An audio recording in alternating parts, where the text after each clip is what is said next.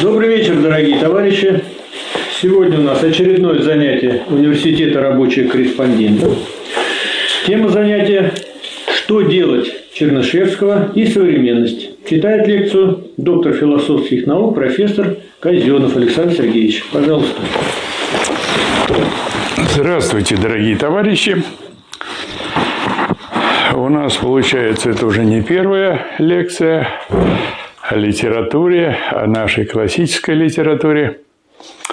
И получается целый такой набор размышлений по поводу литературы. И я эту тему для себя не оставляю, а все время чего-нибудь покопаю, поищу и нахожу интересные вещи. И, скажем, для меня выстраивается такая довольно, ну, жесткая линия осмысления и истории, и политики в нашей стране, и проблем социальных, и глубоко философских. Причем, вот я понял, что начинается это все, в том числе и в таком философском смысле, с Александра Сергеевича Пушкина. Некоторые даже считают, что его, его каким-то таким выдающимся философом, та та та та та Но я-то давно понял, что в России философия, она вообще развивалась в такой форме писательства – что наши выдающиеся философы русские, они вышли из такой писательской среды, из поэтической среды. Поэтому, поэтому не случайно выдающиеся наши писатели Толстой, Достоевский, они стали признанными западными философами. И, скажем, европейский экзистенциализм довоенный, там Достоевский и Толстой – главные авторитеты. И чуть ли Достоевский чуть ли не основатель э, экзистенциализма. Ну, по крайней мере, один из основателей экзистенциализма. Да, поэтому в России писатель, он больше, чем писатель. Он выдающиеся писатели, они становятся и такими глубокими философами, и политическими, и экономическими мыслителями. Ну, скажем, вот последний такой совершенно выдающийся пример мы с вами наблюдали, это Владимир Сергеевич Бушин. Он ведь писатель и поэт, и в конце уже жизни, тут где-то к 60 годам, стал совершенно выдающимся исключительным публицистом. И просто, э, так сказать, ну, значительно глубже, серьезнее и всестороннее, чем публицисты XIX века наши все. Вот. И Пушкин. Вот почему Пушкин? Потому что Александр Сергеевич, он к такому уже более-менее зрелому возрасту а, понял и рассчитался с эпохой Александра. Понял, что плешивый этот щеголь был врагом труда. Поэтому своим друзьям в Сибирь на каторгу написал, значит, что вы придете, вернетесь, и братья меч вам отдадут. Зачем меч-то? Чтобы на обломках самовластия напишут ваши имена. Это вот такой посыл Александра Сергеевича на весь XIX век. И, а, может быть, не все знают, что Пушкин подарил Гоголю идею мертвых душ. Вот знают все это, да, что идея мертвых душ, она принадлежит Пушкину. И Пушкин ее подарил Гоголю. Гоголь, он с 1809 года рождения стал быть на 10 лет младше Пушкина. Но Пушкин к этому времени уже был такой развитый дух, а Гоголь начинающий. То есть мертвая Россия, мертвые люди – это все произведение этого врага труда что он довел русский народ до нищеты, великий русский народ, который освободил и Романовых, и всех, и самого себя, и Европу от наполеоновского ига. И тем не менее пришел к войне и снова, снова попал в это рабское положение от Романовых. И, конечно, Гоголь блестяще это все показал. Вот эту мертвечину душевную, духовную всех этих Собакевичей, Ноздревых, это бабушка, как ее, Коробочек. Коробочек, вот, и прочих, и прочих, прочих. Не на ком остановить взгляд. Э, конечно, это некоторое такое писательское обобщение и преувеличение, но и констатация тут серьезная. И поэтому, конечно, молодежь того времени, она тут встрепенулась. И в Москве возникло несколько таких кружков общественных молодежи, которые начали задуматься, что что же происходит. Ну и самые два таких выдающихся кружка – это славянофильский кружок, возглавлявшийся Аксаковыми писателями и философами, и западники, так называемые Герцен, Бакунин и их товарищи. Станкевич там вот такой молодой у них был, кстати, любитель гегелевской диалектики и проповедник гегелевской диалектики. Ну и все они, все, значит, изучали Гегеля очень подробно. Гегель в «Былом и думах» пишет, что всякую страницу науки логики Гегелей затерли до дыр, зачитали до дыр. О, как изучали. А надо сказать, что тогда бумага была не такая, как сейчас в книгах. Она была такая толстая в хороших книгах, такая слегка лощеная, прочная. Тем не менее, до дыр затерли. Ну и на этой почве, значит, выросли, выросло, конечно, следующее поколение. А следующее поколение – это уже такой рассвет, том числе к которому относились и Достоевский, ну, Тургенев – это предыдущий как раз Герценовская. А тут Достоевский, Чернышевский, Толстой, Гончаров, могучая кучка композиторов. Массовое, массовое такое духовное движение, массовое душевное движение. Поэтому я, когда читаю, читал, что делать вот сейчас, понял, что Чернышевский он даже не выдумывает. Он, собственно говоря, пишет с натуры. Скажем, ну, известно, что всякий роман – это о любви. Да? Хоть кто виноват был у Герцена, хоть что делать, хоть у, у Кочетова «Чего же ты хочешь?», они о любви. Потому что любовь – это главная тема романа. Другое дело, что эта любовь, она развивается и осуществляется в какой-то среде, и эту среду писатель нам глубоко показывает. Что касается натуры, значит, вот этих людей, которых он видел, новых, о которых он писал. И, кстати, не только он. В это же время о новых людях пишут многие.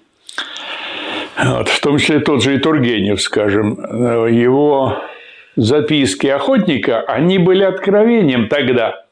Это мы уже в школе изучали, ну, подумаешь, охотник, ну, что-то там бродит, значит, стреляет там, разговаривает с мужиками. Ну, мы сами разговаривали с этими мужиками в деревне, ездили, видели этих мужиков.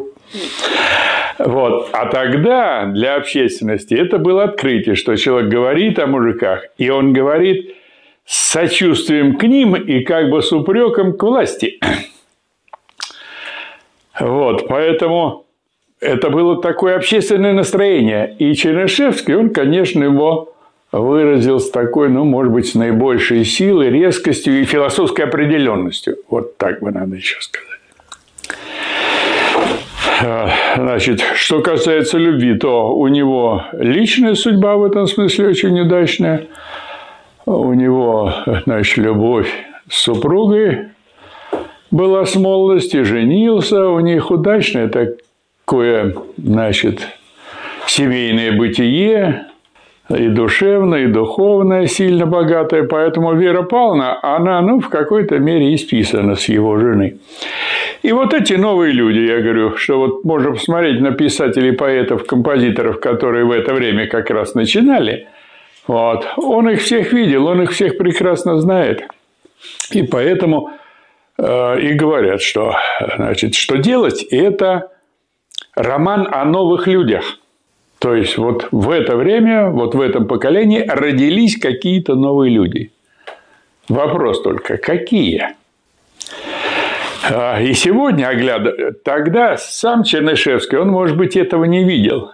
Он видит более-менее ярко то, что ему хочется увидеть.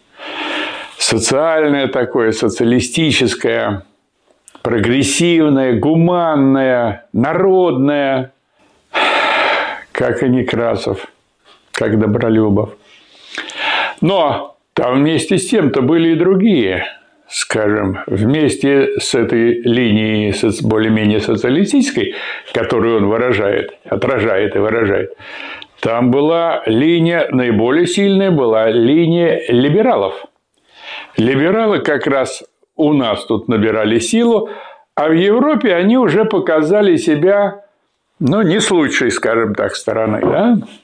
Либерализм для наших, и эксплуатация для ваших. Зачем, скажем, либерализм, когда он начинался в конце XVIII века, да даже не в конце XVIII века, можно сказать, где-то середина XVIII века. В конце XVIII века он приобрел такие развитые формы, скажем, в теории экономической Адама Смита, это 1776 год вышел его книга о причинах богатства народов, кантовские тут работы начали появляться – значит, других авторов. То есть и либерализм в это время, он выражает прогрессивную тенденцию развития капитализма молодого. Вот только что буржуазия обрела корни в экономике и требует политических перемен, движется к революции. И либерализм, он обслуживает эту революцию. Поэтому они за свободу, равенство, братство, лозунг «Либерте, эгалите, фратерните революции». Либерте первый, либерализм, свобода. И это, конечно, был большой прогресс. Но когда они завоевали эту свободу, то когда они тут более-менее разделались к 30 году с королями-то, вот, то обнажились другие вещи. Работяги опять работают, а эти делают деньги. И э, такие вот писатели и деятели, как Чернышевский, они вот это почувствовали и встали тогда уже – в 50-х, в 60-х годах в резкую оппозицию к либерализму. К либерализму, не только к монархизму и к царизму. С другой стороны, скажем, патриотическая, ну, патриотически монархическая молодежь, настроение которой выражал Достоевский. А, кстати, Достоевский участвовал в социалистическом кружке Буташевича Петрашевского. Они собирались на собрание, обсуждали Э, социалистов-утопистов. Фурье у них был настольной книгой. Фурье Оуэн. Вот. Но кружок заарестовали, значит, слушателей разогнали, кое-кого заарестовали, посадили в тюрьму и присудили к казни. И довели даже до эшафота. Федора Михайловича самого, можно сказать, вытащили из петли напугали на всю оставшуюся жизнь, да дали, послали на каторгу вместо петли. И он пришел выродившимся, переродившимся человеком, стал таким монархистом. Правда, Розанов говорит, что он, мол, никогда не был верующим, но был христианином. Вот неверующий христианин. Тем не менее, и написал вот эту известную работу, в том числе «Бесы», по которой нам тут показали недавно фильм. И этих бесов, значит, под этими бесами разумеются революционеры-социалисты, и вот они такие негодяи, и возглавляют их негодяи, и вообще от социализма ничего хорошего не жди. Придет человек с ретроградной физиономией. И, скажем, в 70-х, 80-х годах нам кивали, что вот этот Сталин – это и есть человек с, ретроград... с ретроградной физиономией, о которой говорил якобы Достоевский. Хотя, конечно, ничего, ничего подобного не было, это Достоевскому приписывают.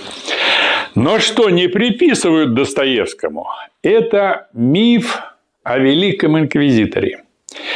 И хотя у нас лекция о Чернышевском, но вот есть возможность чуть-чуть о нем сказать, и я думаю, что надо сказать. Кто прочитал э, братьев Карамазовых Достоевского? Поднимите руку. Раз, два, три, три, три. Прочитали. А кто может вспомнить этот миф о Великом Инквизиторе? Вы можете вспомнить? Вы можете вспомнить? 40 лет назад. Ну, Христос, когда возвращается воскресший, да-да. Ну. Вернулся на землю в 16 да. веке, так. Ну и, и его вот э, церковь в лице великого э, инквизитора изгоняет, что ты нам не нужен. Там ты, если дашь то, что ты обещал людям, они э, этим не смогут этой свободой воспользоваться, она не нужна. Это правильно. Но это не все и не самое важное. А важное я сейчас скажу. И оно, конечно, меня повергло в трепет. Потому что я это для себя открыл усвоил как раз времена Горбачевщины. Это я тогда прочитал книгу Василия Васильевича Розанова. Специально Розанов дал книгу, называется «Великий инквизитор. Исследование вот этого мифа». Значит, возвращай... Да, Пырьев поставил кино «Братьев Карамазовых». И вообще, заметьте, Пырьев, он же был такой сталинский кадр, режиссер. Сталинские фильмы той эпохи, да, мощные, с Ладыниной в главной роли, шедевры. Но тут сменилась власть в 1953 году. Пырьев был тогда большой начальник в кино. Все трепетали, Наделал он там много глупостей с актрисами, и это было известно. И тут он осел. И, и на что он осел? Он насел на Достоевского. Написал, сделал хороший фильм «Идиот» и «Братья Карамазовы». «Идиот», я уверен, все смотрели, шедевр. И «Братья Карамазовы» тоже отличный фильм. Но я к чему? Что Пырьев говорит, говорил своим, я считаю делю людей на три категории. Первая категория – это кто читал «Братьев Карамазовых». Вторая категория – те, кто прочитает «Братьев Карамазовых». Вторая категория – те, кто прочитает «Братьев Карамазовых». У них еще есть время. И третья категория, которые никогда не прочитают «Братьев Карамазовых». Да, так вот, в XVI веке в Испании опускается на церковную площадь Иисус Христос с небес, выполняя завет о втором пришествии. Спустился, тут как раз идет похоронная процессия, хоронит маленькую девочку. Он подходит, возлагает на нее персты, девочка оживает. Все поняли, что это Иисус, и тут как раз вышел великий инквизитор из храма и видел всю эту сцену, и тоже понял, что это Иисус приглашает его, приглашает и велит внутренней охране, значит, запереть его в келью. И веч... ночью к нему приходит в эту келью и имеет с ним беседу. Вернее, Иисус-то молчит там все время, а он ему говорит. Не буду э, долго тратить время на это, но завершается это, значит, сакраментальной фразой. Великий инквизитор, глава испанской церкви, говорит ему, Иисусу, мы уже давно не с тобой, а с ним. С ним с большой буквы. С кем? С сатаной. С сатаной, с дьяволом. Уже давно он с дьяволом. И это открывает Достоевский. И когда я это читаю, глядя вечером на рожу Горбачева, я понимаю, что он уже давно не с нами, не с Марксом, не с Лениным. Он уже давно с ним. Причем потом он и сам признался, знаете вы все. Я же не говорю про Ельцина. А что с Андроповым? Все больше и больше мы узнаем теневого материала о нем. А что с Хрущевым? И получается, что, ну, тут, по крайней мере, есть над чем подумать. Я не хочу сказать, что тут какие-то религиозные там истины. Э, я не об этом, не о религии, да. Я именно о политике, о предательстве вот в этом. Что и наше руководство, оно предательское было уже давно. И точно так же было и с Романовыми. Поэтому там дальше, э, Хрущ... Э, дальше Пушкин при характеристике Александра Первого и о народе говорит так не очень уважительно. Не буду я воспроизводить. Но, конечно, это имело тогда основание, имеет в какой-то мере сегодня. И мы сегодня занимаемся вот этой темой о новых людях. Роман Чернышевского посвящен вот этим новым людям. именно в этой связи, что вот 30 лет прошло, да, где новые люди эти наши? Особенно молодежь. Вот мы здесь все сидим, мы старые люди – и мы сохранили то здоровое, сильное, красивое, мужественное, великое, научное, что мы несем из той эпохи, в том числе из 19 века, вот от Чернышевского. А молодежь где? Где, значит, рабочие, выступающие против низкой зарплаты? То есть это большая общественная проблема, над которой мы тоже думаемся, а выходов особенно больших-то, в общем, пока нету. И, скажем, если я и вижу, где-то концентрируется народ, это вот пока в рабочем движении, который, собственно говоря, мы и организовываем. Вот сейчас готовится очередной Российский комитет рабочих. Вот. А сказать, чтобы где-то еще были какие-то силы, я не знаю. Может, это я уже, так сказать, как-то немножко не в гуще жизни нахожусь. Не вижу. Может быть, вы видите, подскажите. Поэтому, значит, проблемы эти, они стояли, и они стоят перед нами, в том числе вот эта проблема новых людей, о которой размышляли тогда и Достоевский, и Тургенев, и Николай Гаврилович Чернышевский. Так что это за новые люди? И сколько их было? Интересно, что и ставит о количественной стороне дела вопрос. Чернышевский говорит что, в романе, что новых, на каждого нового человека приходится 10 значит, старых людей. Да? То есть где-то 10% он видит вот этих новых людей. Но теперь мы понимаем, что в этих 10% есть какой-то процент не просто новых, а передовых людях, людей. То есть Чернышевский пишет не только просто о новых людях, да, они разные. Значит, социалистическая струя, монархическая струя, либеральная струя. Его интересует, и он связывает будущее России с социалистическим направлением. Поэтому он пишет о луч... не просто о новых людях, а о лучших людях. И этих лучших людей он видит значит, вот в этой социалистической линии, которая связана с главными героями – Кирсановым, Лопуховым и Верой Павловной. Значит, чем характеризуются эти новые люди? Ну, как во всяком романе положено, значит, новыми отношениями в любви. И Николай что там подробно, мне кажется, даже иногда излишне подробно, Значит, вот расписывают тут эти любовные отношения, какие они бывают, особенно значит, в среде вот этих новых идеальных людей там, и так далее и тому подобное. Но главное, я думаю, что все-таки связано не столько с переживаниями, в том числе с любовными, сколько с новой деятельностью, с новой организацией жизни. Не в том смысле, что она где-то есть в обществе, или там кто-то ее делает, а в том смысле, что они ее делают сами. И Чернышевский показывает, как они ее делают. А как ее вообще делают?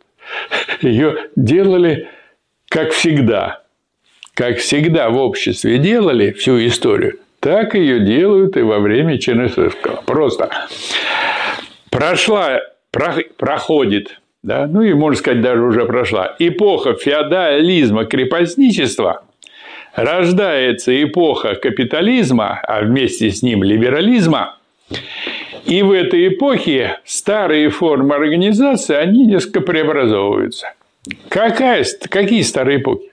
Какие старые способы организации? Это общины. Ничего лучше, чем общины. Человечество не придумало. И да, я думаю, что и не придумаешь. Жить, жить может человек только коллективно. Причем независимо от того, в каком он классе.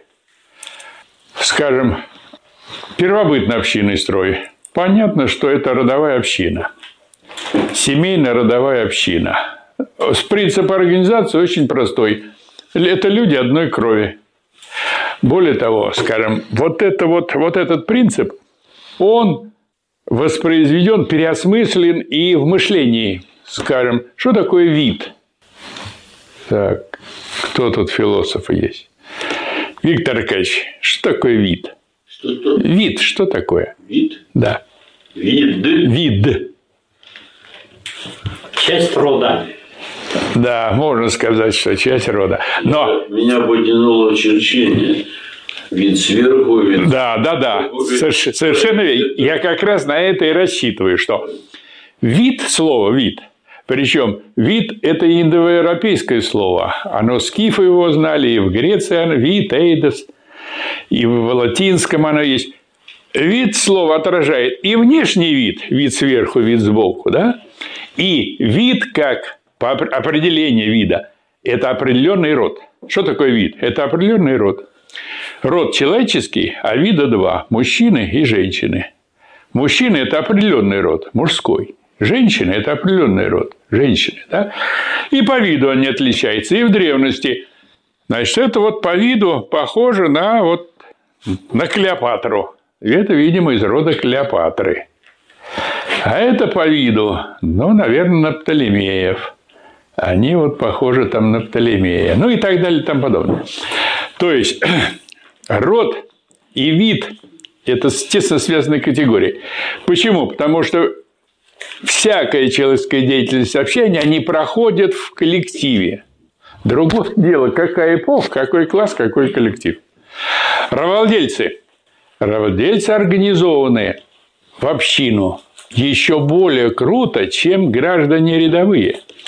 И рабовладельческое государство – это и есть рабовладельческая община. Они сообща 30, э, 3 тысячи человек в Афинах, вооруженные. Хейр – это вооруженная рука, и так и осталось у них. Рука – это хейр. И господин – хер – вооруженная рука. Вот этих 3000 человек, они держат в подчинении 300 тысяч человек в Афинах, в древних. Почему? Потому что они составляют общину. Они друг за друга. Они собираются, они обсуждают. У них государство, у них войско, все у них, культура, образование. А у рабов и там демоса темного сельского ничего нету. И общины у них нет. У, у них община э, земельная, сельская, да, территориальная. Значит, вот деревня. Кстати, деревня называется, знаете, как греческая? Коме. Напоминает что-нибудь? Да. Коме. Коммуна. Отсюда же коммуна. Значит, поэтому две системы общин. Одна община сразу же всеобщая, объединенная в государстве, и раздробленные единичные маленькие сельские общины. Они объединены общей территорией, общей землей, общей собственностью на землю.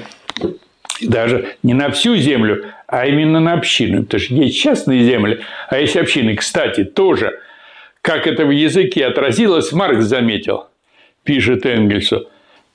Сейчас вычитал, что шведы называют общинную землю альгемайны, а частную – базондеры.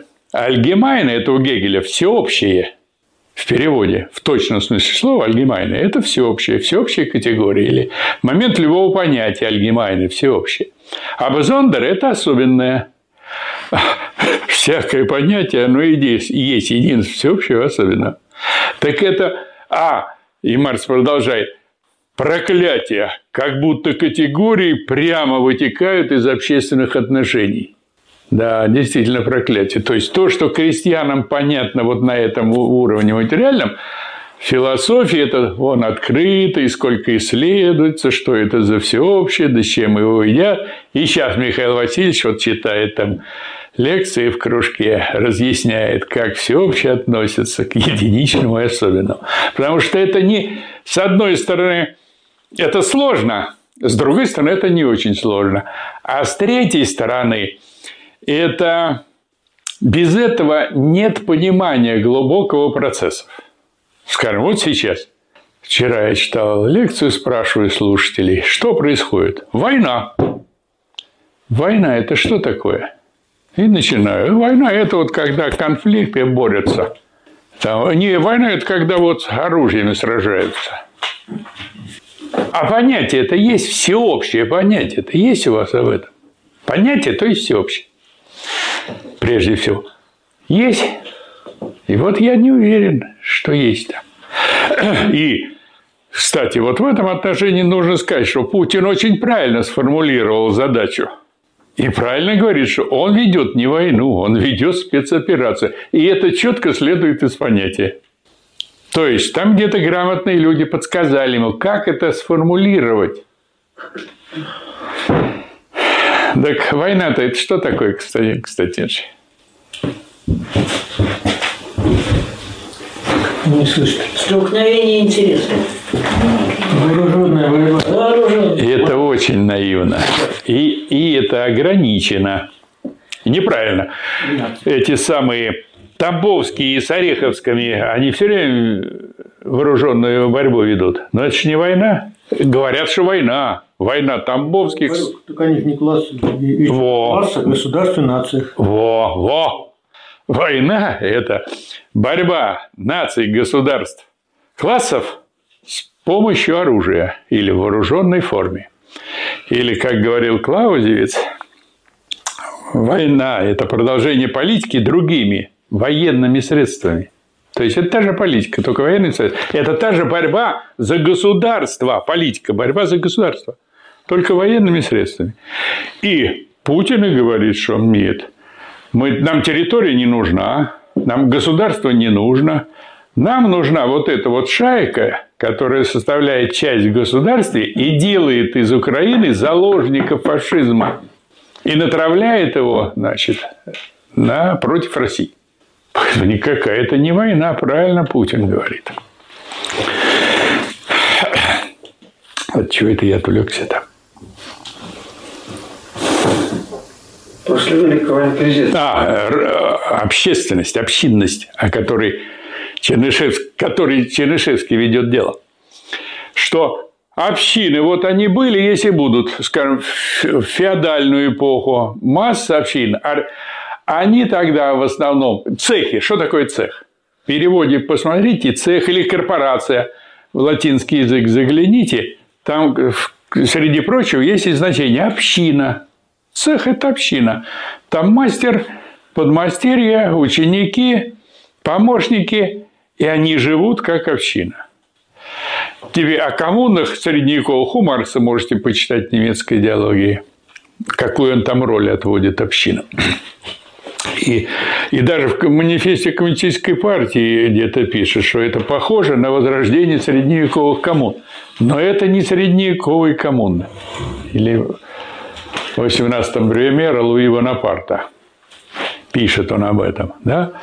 Теперь, артель. Что такое артель? Артель – это форма общины временной. То есть, собрались 5-10 мужиков в деревне, они подбирают друг друга так, что каждый примерно одинакового мастерства и силы, чтобы не приходилось за кого-то там работать.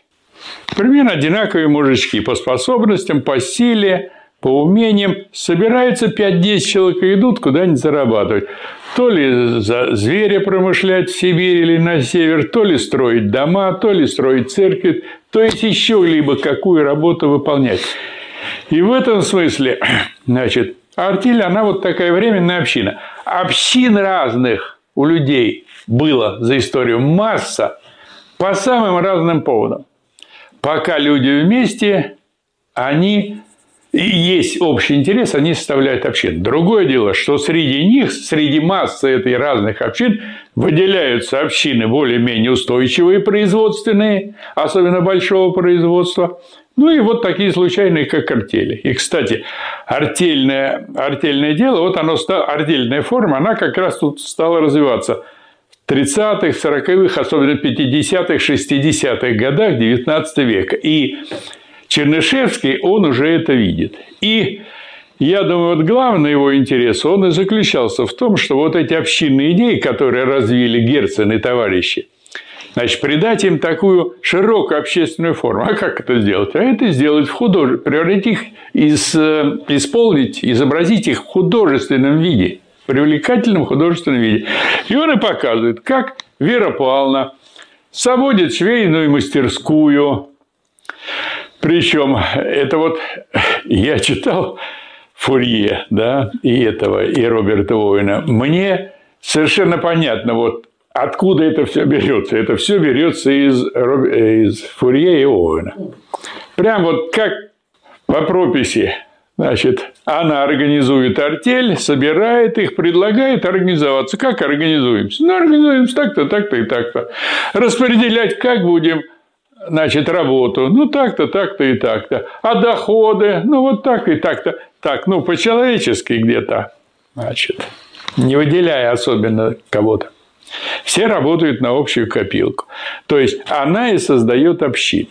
Проходит некоторое время, она расширилась, значит, другая община Друг, подругу там она где-то увидела, подруга заинтересовалась ее делом, она ей предлагает свою общину создать. Вот они создали уже две общины в Петербурге.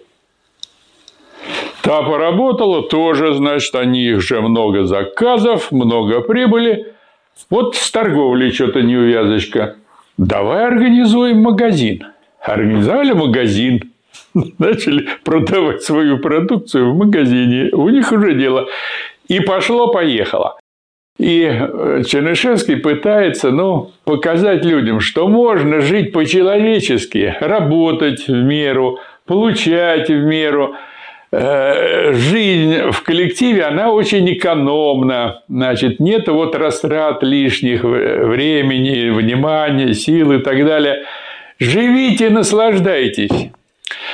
Другое дело, что это все-таки хоть и в городе, да, в большом городе, в столице, но это остров утопия. Не знаю, как в реальности кто-нибудь создавал там или нет такие общины. А вот, скажем, у нас здесь, вот Петербург. Кто-нибудь задастся, Константин Константинович, сделаю я тоже общину. И будем мы, значит, тут заниматься быстро бизнесом. Вот у него не получится. Знаете почему? Не знаете? По очень простой причине.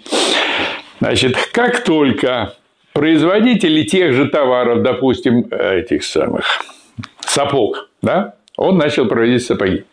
Как только производители, которые находятся в общине, они постоянно связаны с собой, друг с другом, во-первых.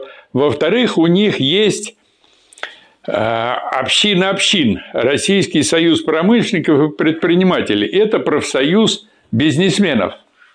Да плюс у них есть государство. Как только они прослышали о новом производителе, да еще там он продает что-то такое мало, они поговорили и договорились, что они его разорят или что-нибудь в этом духе. Это я, я знаю, это, так сказать, ну, из первых уст. Я исследовал коллективные договоры в Питере.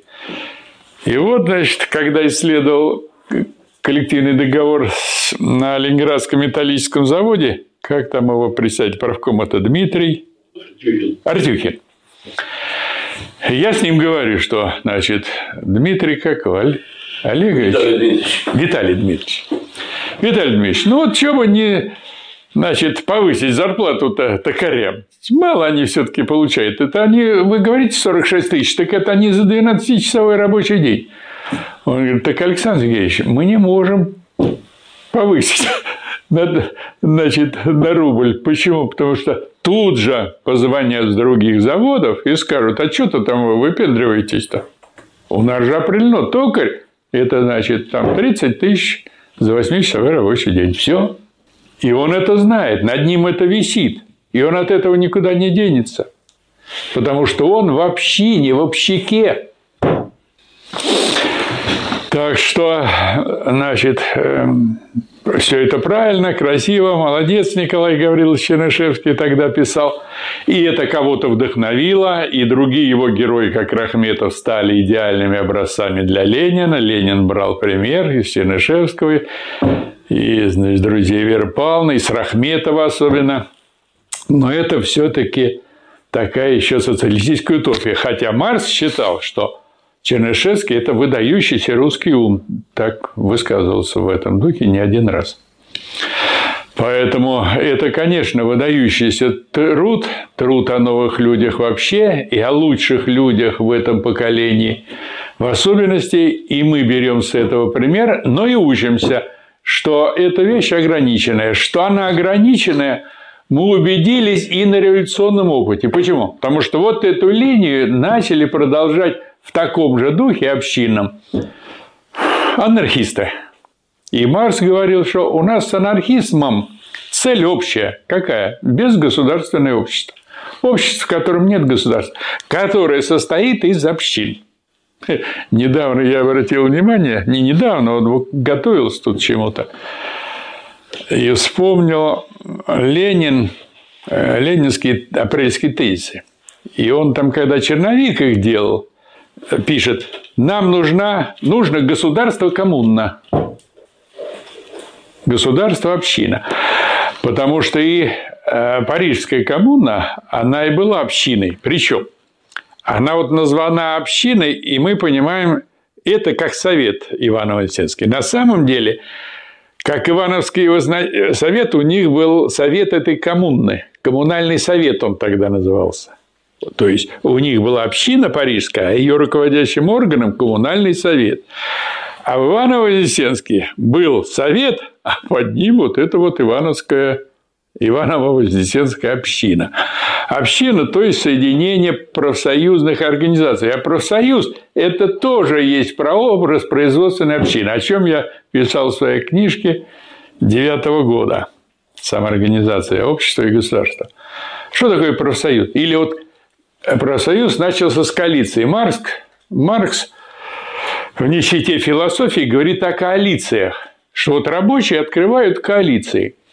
Что такое коалиция? Коалиция – это и есть община, объединенная в целях борьбы за заработную плату. Это первая форма объединения пролетариата. Что, в чем ее суть? Ее суть в том, что она прекращает конкуренцию между рабочими за всякие там мелкие выгоды и делает из коллектива монополиста, который требует повышения заработной платы. И когда рабочие становятся вот этой монополь, монополистами своей рабочей силы, они могут предъявить требования. Пока они не объединены, пока они не общины, они ничего не могут. Профсоюз – это более высокая форма. И когда-то у нас вот на этих лекциях выступал Клементьев Геннадий Александрович. И он прочел замечательную лекцию, больше я такого нигде не читал. Он показал, как профсоюзные организации, профсоюзные ведь организации, они организуют пекарей, токарей, слесарей, плотников, ППП. Но ведь на предприятии это работает сразу несколько профессий. На одном предприятии несколько профсоюзов. И это был болезненный переход от профсоюза профессионального профсоюзу, значит, производственному. Это целая революция, можно сказать. Ну и в конце концов возобладал, особенно наш, э, у нас-то Владимир Ильич, Компартия, мы быстро разобрались, в чем тут дело, и перешли безоговорочно в производственные профсоюзы. А, скажем, на Западе там и до сих пор пекари-аптекари, они состоят в разных профсоюзах зачастую. И это, конечно, ослабляет профсоюзы. И э, во время Великой Октябрьской революции на заводах возникли, возникали и возникли фабзавкомы, которые потом провели Российский съезд. И было, значит, объединение э, в СНХ, значит, они сделали Высший совет народного хозяйства. И Ленин понял, что да, они, а это э, организации на предприятиях, которые фактически они где-то вот эту общинность и выражают, причем стихийно. И он нашел формы соединить вот эти значит, фабзавкомы с профсоюзами и создали Высший совет народного хозяйства, просуществовавший до 1932 года, которым руководил товарищ Орджоникидзе. В 1932 году почему-то в СНХ этот прикрыли. Почему, я пока не разобрался. Ну, не разбирал, нет времени разбираться. Хотя надо бы разобраться. Вот почему его прикрыли, а через 4 года и выборы по производственным округам тоже прекратили свое существование. И еще один момент. Это же 30-й год, 30-й, 31-й, 32-й – это коллективизация. И когда решался вопрос о коллективизации на 16-м съезде, встал вопрос, какую форму колхоза, то есть колхозной общины, да, мы будем поддерживать и главным образом развивать. Коммуны или артели. И был большой спор. И Сталин выступал по этому несколько раз. И на съезде все-таки высказался за артель. А что такое артель? А артель – это временное собрание. Собрались мужики, договорились, что вот будем, значит, делать. И поехали э, делать. Значит, тогда же в 30 году был издан устав сельскохозяйственной артели, и колхозы, они стали артелями. А коммуны, дескать, вот мы пока до них еще не созрели. Хотя, ну, если кто-то там хочет коммуну, ну, мы там поможем. Хотя вот мне кажется, что э, надо было развивать и кому, и артели, и коммуны. Почему? Потому что там-то действительно были коммуны в колхозах. Почему? Потому что они знакомые крестьянству формы царских времен. При царе еще там процентов 30 значит, крестьян, они были в общинах, и они знают всю эту механику. И знают, как делить, и видят, кто как работает, там, и так далее, и тому подобное. Но артели и все. Да, и сейчас вот читаю, пошли много материалов, как эти артели не значит, не нарушали закон об артелях, как они, точнее, устраивали людей, там люди жаловались и так далее. И сам я наблюдал, что вот община, она еще жива, у людей связи такие тесные.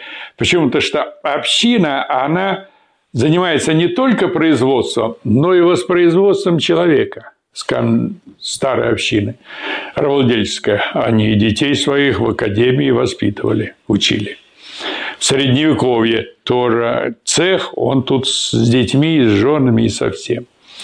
Значит, и колхоз, он тут со всеми, с детьми, с женами, со всеми родственниками. Я уже не говорю, что некоторые колхозы там на целый колхоз всего две семьи, э, две фамилии. Почему? Потому что издали в этой деревне жили всего две фамилии.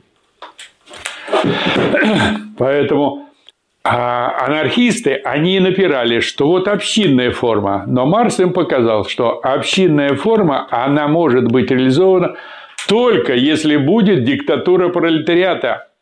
Если дикт... власть э, рабочего класса позволит этим общинам жить, как вот Вере Павловне не дали бы жить реально, как сейчас организатору общины не дадут жить другие реально – так и никому бы, где бы ни было, не дадут капиталисты сделать общины без государства трудящихся, без государства рабочих крестьян. Но тут нужны люди. И если мы знаем историю КПСС, там в революции 17 года участвовали 16, 17, а 18 20-летних революционеров была просто масса. В 23 года уже выдающиеся революционеры, многие умерли. В 16 командовали полками, как Гайдар. А мы с вами вот этих новых людей, к сожалению, не воспитали. Правда, поскольку идет общий кризис капитализма, поскольку разваливаются сами Соединенные Штаты, поскольку, видимо, он дошел до своих пределов и начал колоться и внутри штата, я думаю, что там процесс этот набирает силу и в мире в целом. И мы сейчас видим и про Россию, с одной стороны, немножко забыли, с другой стороны, она немножко тут усилилась, окрепла. Делить некого, но вот решили, наверное, разделить Украину. Поэтому наши войска, я смотрю, они концентрируются на левом берегу в основном, заходя на правый немножко. Потом и получится, что возникнет республика, возникнет государство, может возникнуть, а может возникнуть несколько государств. Но, во всяком случае, на левом берегу будет республики три. Луганская, Донецкая, ну и какая-нибудь Харьковская. Да? На той стороне неизвестно еще, чем процесс закончится, не встрянет ли Польша, э, до Венгрии. У Венгрии там есть интересы в одном куске. Не знаю, тут мне прислали видео одного, одной из мизансцены, где Зеленский играет президента и стоит у карты, где Украина разделена там на разные маленькие княжества. Не, не видели? Не доходило до вас? Очень интересно. И он удивляется, а это что, а это что, а это что. А оказывается, вся Украина уже поделена на меленькие-меленькие княжества. И сейчас этот процесс идет. Я, я думаю, что ее разделят. Не знаю, как там, на что рассчитывает Владимир Владимирович. Но я думаю, что разделят. Так что анархическая линия, то есть индивидуальных коммун, она не получится. Она в истории себя показала, что она в 1917 году сразу выродилась. А государство диктатуры пролетариата, оно все-таки осуществило миссию Значит, коммуны, коммунистическое государство построило государство коммунистическое, и нам в нем удалось пожить. Но еще в связи с новой вот этой вот ситуацией в мире, э, новые люди, вот, похоже, возникают во Франции. Два года бастовать по всей Франции, я думаю, это какие-то упорные. Это, конечно, молодежь. Это не, так сказать, не пожилые люди. Два года по субботам и воскресеньям значит, выступают все время. Теперь в Канаде вот это вот, это вот как это? А? Водители грузовиков. Владетели грузовиков, да, как это называется, движение это? что они заполонили тут подступы к столице и тоже несколько дней бунтуют, связывают. Сейчас же все на связи между собой. И я думаю, что тоже вот эти возникают низовые связи, которые, ну, могут быть зарождением вот каких-то новых этих общинных отношений. И нам, я думаю, нам не достает вот этого общинного начала. Значит, мы сосредоточены в основном на профсоюзах. Да, можно сказать, только на профсоюзах. А я вот сейчас изучаю историю Вышнего Лачка, славного моего города. Там в 15-17 годах была масса всяких общественных таких кружочков, даже общественная библиотека, теперь кафе, организованные рабочим для себя, теперь черные кассы, значит, на черный день люди складываются, если кому-то там что-нибудь надо, помогают. Потом время от времени, значит, разделяют. Ну и другие, да, кружки идейные, там, марксистские кружки, у кого-то там, наверное, другие какие-то были. То есть, вот бурлила вот эта общественная жизнь. А у нас она с вами как-то не очень бурлит. Вот, ну, партии хорошо, профсоюзная наша деятельность хорошо. Вот собираемся мы на кружки. Это великое, я считаю, дело, особенно с трансляциями, что вот мы все-таки собираемся, обсуждаем упорно, стабильно, каждую неделю, из года в год. Я думаю, что это тоже большая вот эта такая общинная и общественная связь. Что из нее там родится, значит, трудно сейчас говорить, но я думаю, что это, по крайней мере, какой-то росток. И я думаю, хорошо, что мы в этом участвуем, что мы эти ростки сохраняем и пытаемся развивать, сдать. Так что дело наше не потеряно, оно есть, оно живет, и общий кризис капитализма, который сейчас обострился, он, собственно говоря, нам на руку. Это мы не готовы сейчас воспользоваться им. На самом деле Америка сейчас занята больше своими делами, ей даже не до, не до России, в общем, и тем более не до Украины. Значит, наше начальство, оно тоже сейчас повязано, боится, что у него Англия отберет его запасы и где-нибудь там их арестует на Западе. Кстати, у многих арестовали. Вот, поэтому замечательное время. Дело только за новыми людьми. Причем вот мы им готовы помочь, а их все еще нету. Но я надеюсь, что они скоро появятся. Есть они, но немного. Есть, они есть. Это главное. Александр Сергеевич, вот знаменитый совхоз имени Ленина с председателем Грудининым.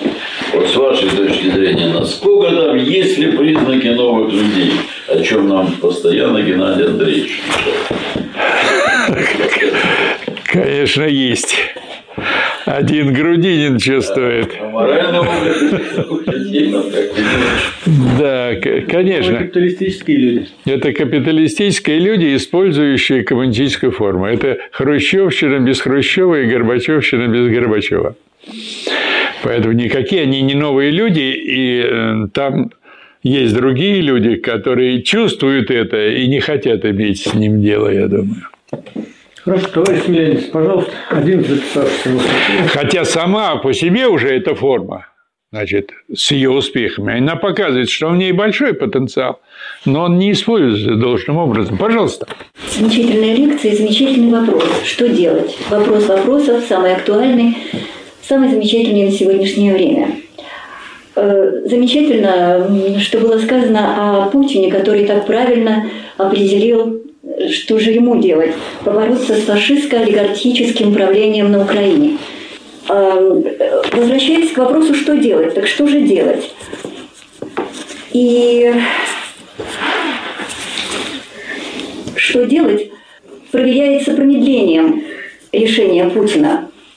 8 лет, 1500 жертв – Выходит, что промедление дорого обходится. Что делать, если медлить, если бездействие не позволяет делать то, что нужно делать? Дорого обходится, в самом деле смерти подобно по сегодняшним результатам. Укрепились фашистские формирования, поставлено оружие, э, ситуация ухудшилась. Решение, принятое по 8 лет, было бы не таким, как сейчас. То есть промедление смерти подобно и вредно отражается. Снова выходим на вопрос, что делать. Потому что тот же вопрос стоял и перед РКРП, и перед, все, перед всеми левыми силами все эти 30 лет. И мы точно так же промедляли, как и Путин. Только мы промедляли 30 лет, а он 8 лет. Ситуация ухудшилась. Еще раз о том, что делать. РКРП считала, что главное не допустить преждевременного выступления, не допустить неподготовленного выступления – все силы были направлены на то, чтобы не выступить неподготовленными не вовремя, ссылаясь на опыт германской партии 21 года и э, других. Мы помним, как и здесь наши лекторы говорили о том, что не надо, э, значит, революция, революция, надо э, будничная, постепенная работа. Но вот неподготовленными, опасаясь не выступить, очень хорошо мы с этим поборолись. Но зато другое. Другая накопилась опасность. 30 лет не выступления вообще. Не хуже ли всякого неподготовленного выступления? Еще раз, что делать? По поводу неподготовленности. Уважаемый автор в своем предыдущем выступлении употребил выражение, что холостой выстрел по поводу всеобщей политической стачки, то есть то, что было бы опровержением наступившего режима, то, что было бы одной из форм борьбы с ним, всеобщая политическая стачка, уважаемый автор сказал, что это холостой выстрел.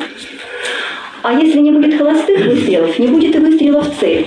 Именно холостые выстрелы упражняют руку. Именно холостые выстрелы оттачивают э, сам процесс стрельбы. И без холостых выстрелов не бывает и выстрелов в цель.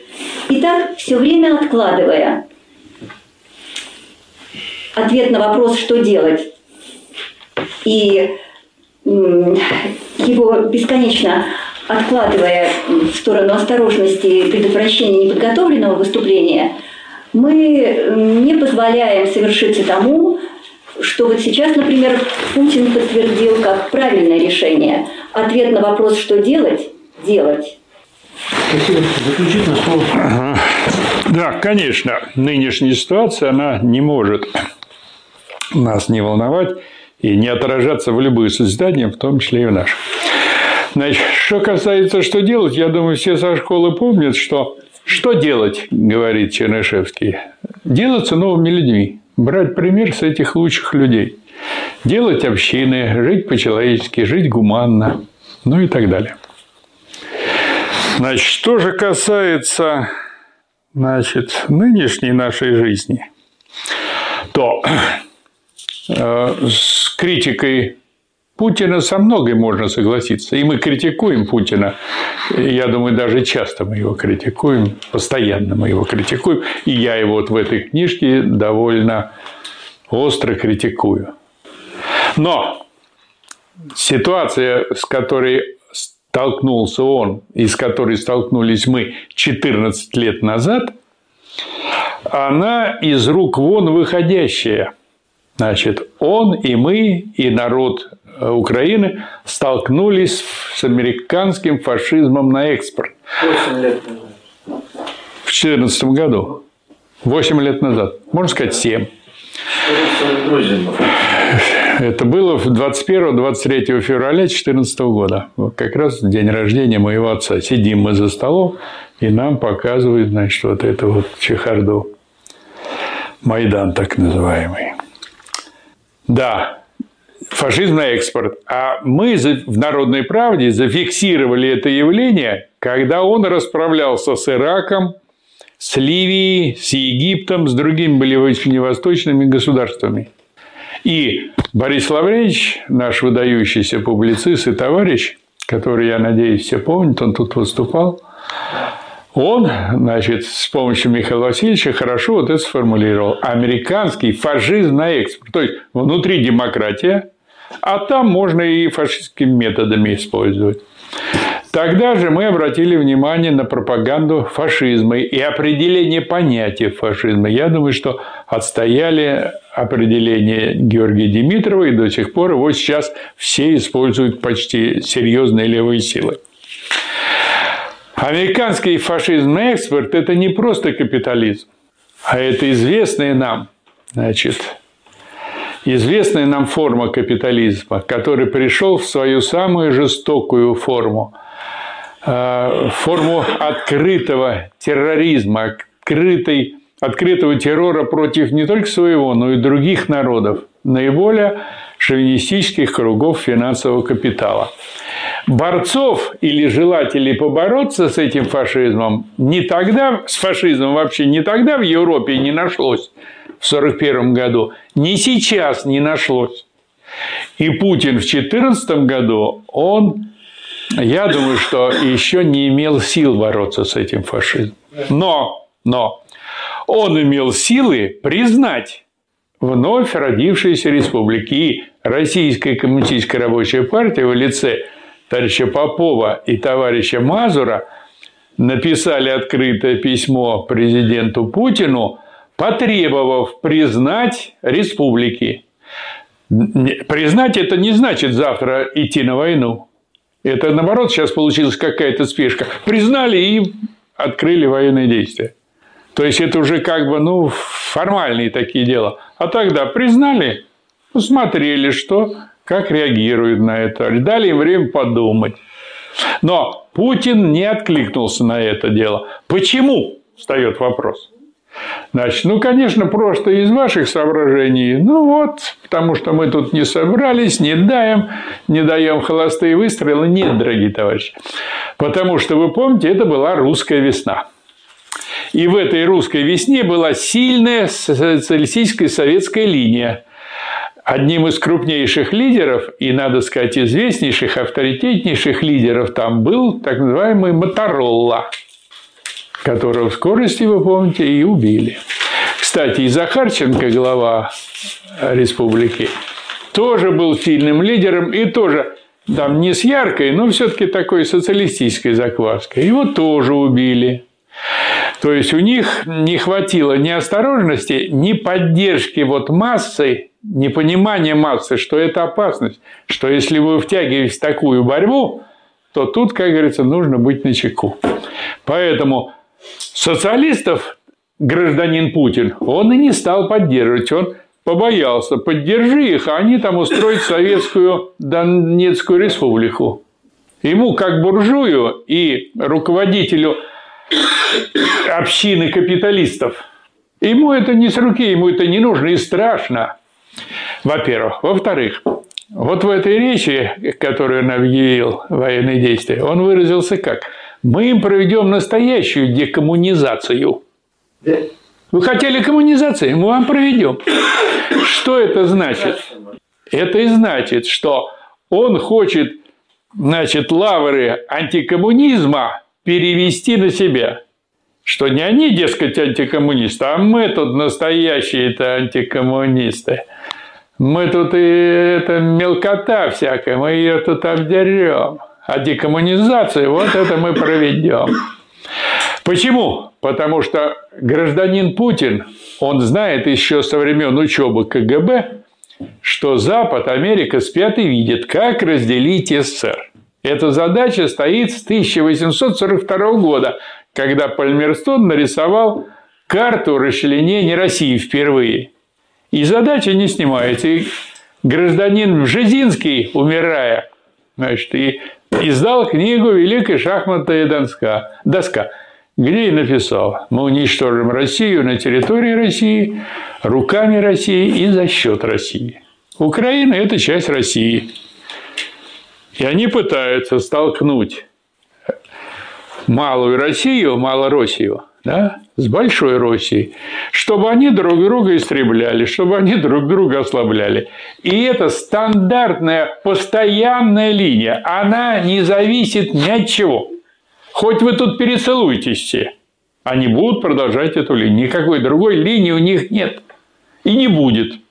Об этом знали, Данилевский, 1855 год, Россия и Европа.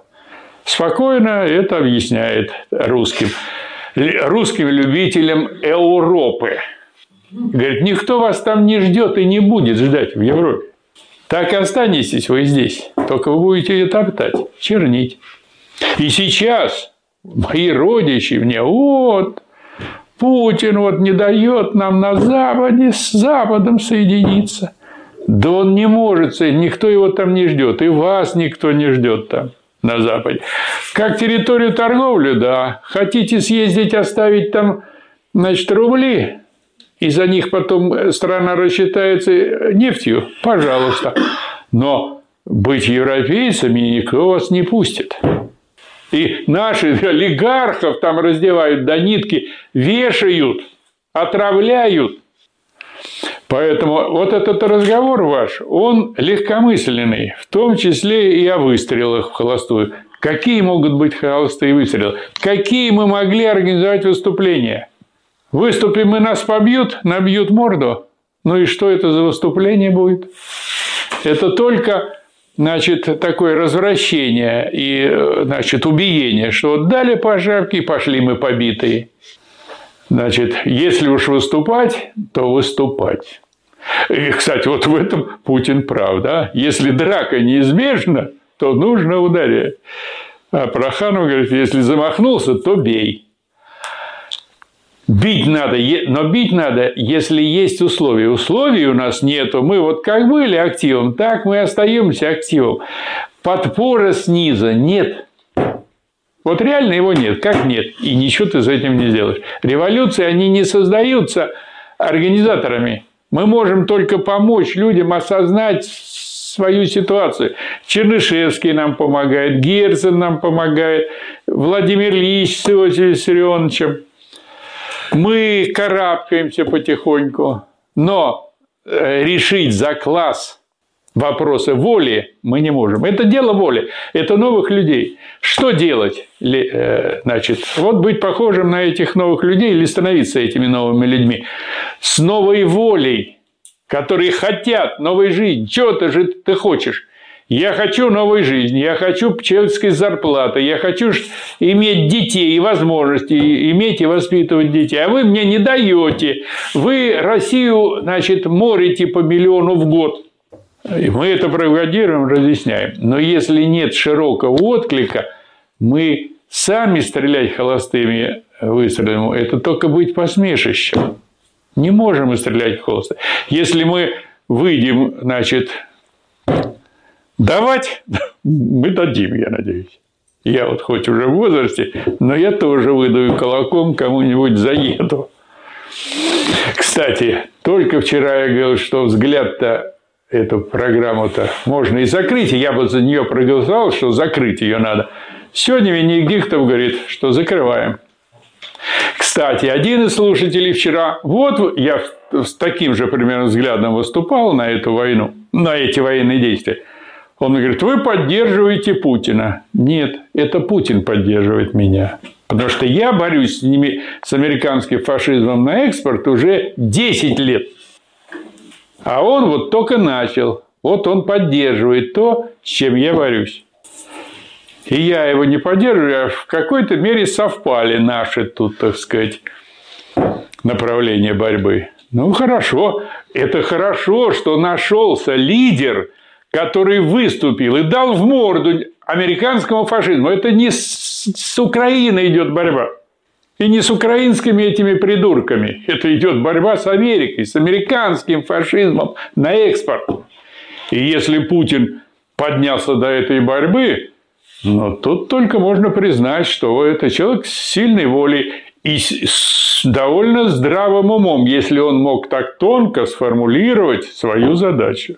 Это можно только приветствовать. Хорошо, что ну, к серьезным вещам относится серьезно. Что тут скажешь? Ничего ты не скажешь, что только скажешь, что молодец. Да. А вы организовали всеобщую стачку. Где ваша всеобщая стачка? Можно мне ответить? Нет, нельзя, нет, нельзя. Вы... Заключительное слово. У вас выступление было. Так, поэтому закончить надо на оптимистичной ноте, что мы победим не только американский фашизм на экспорт, но и нашу ну и Путина. Нашу буржуазию, можно сказать, местную. Спасибо, Александр Сергеевич. На оптимистической ноте мы и заканчиваем. Так, дорогие товарищи, встречаемся мы в следующий четверг.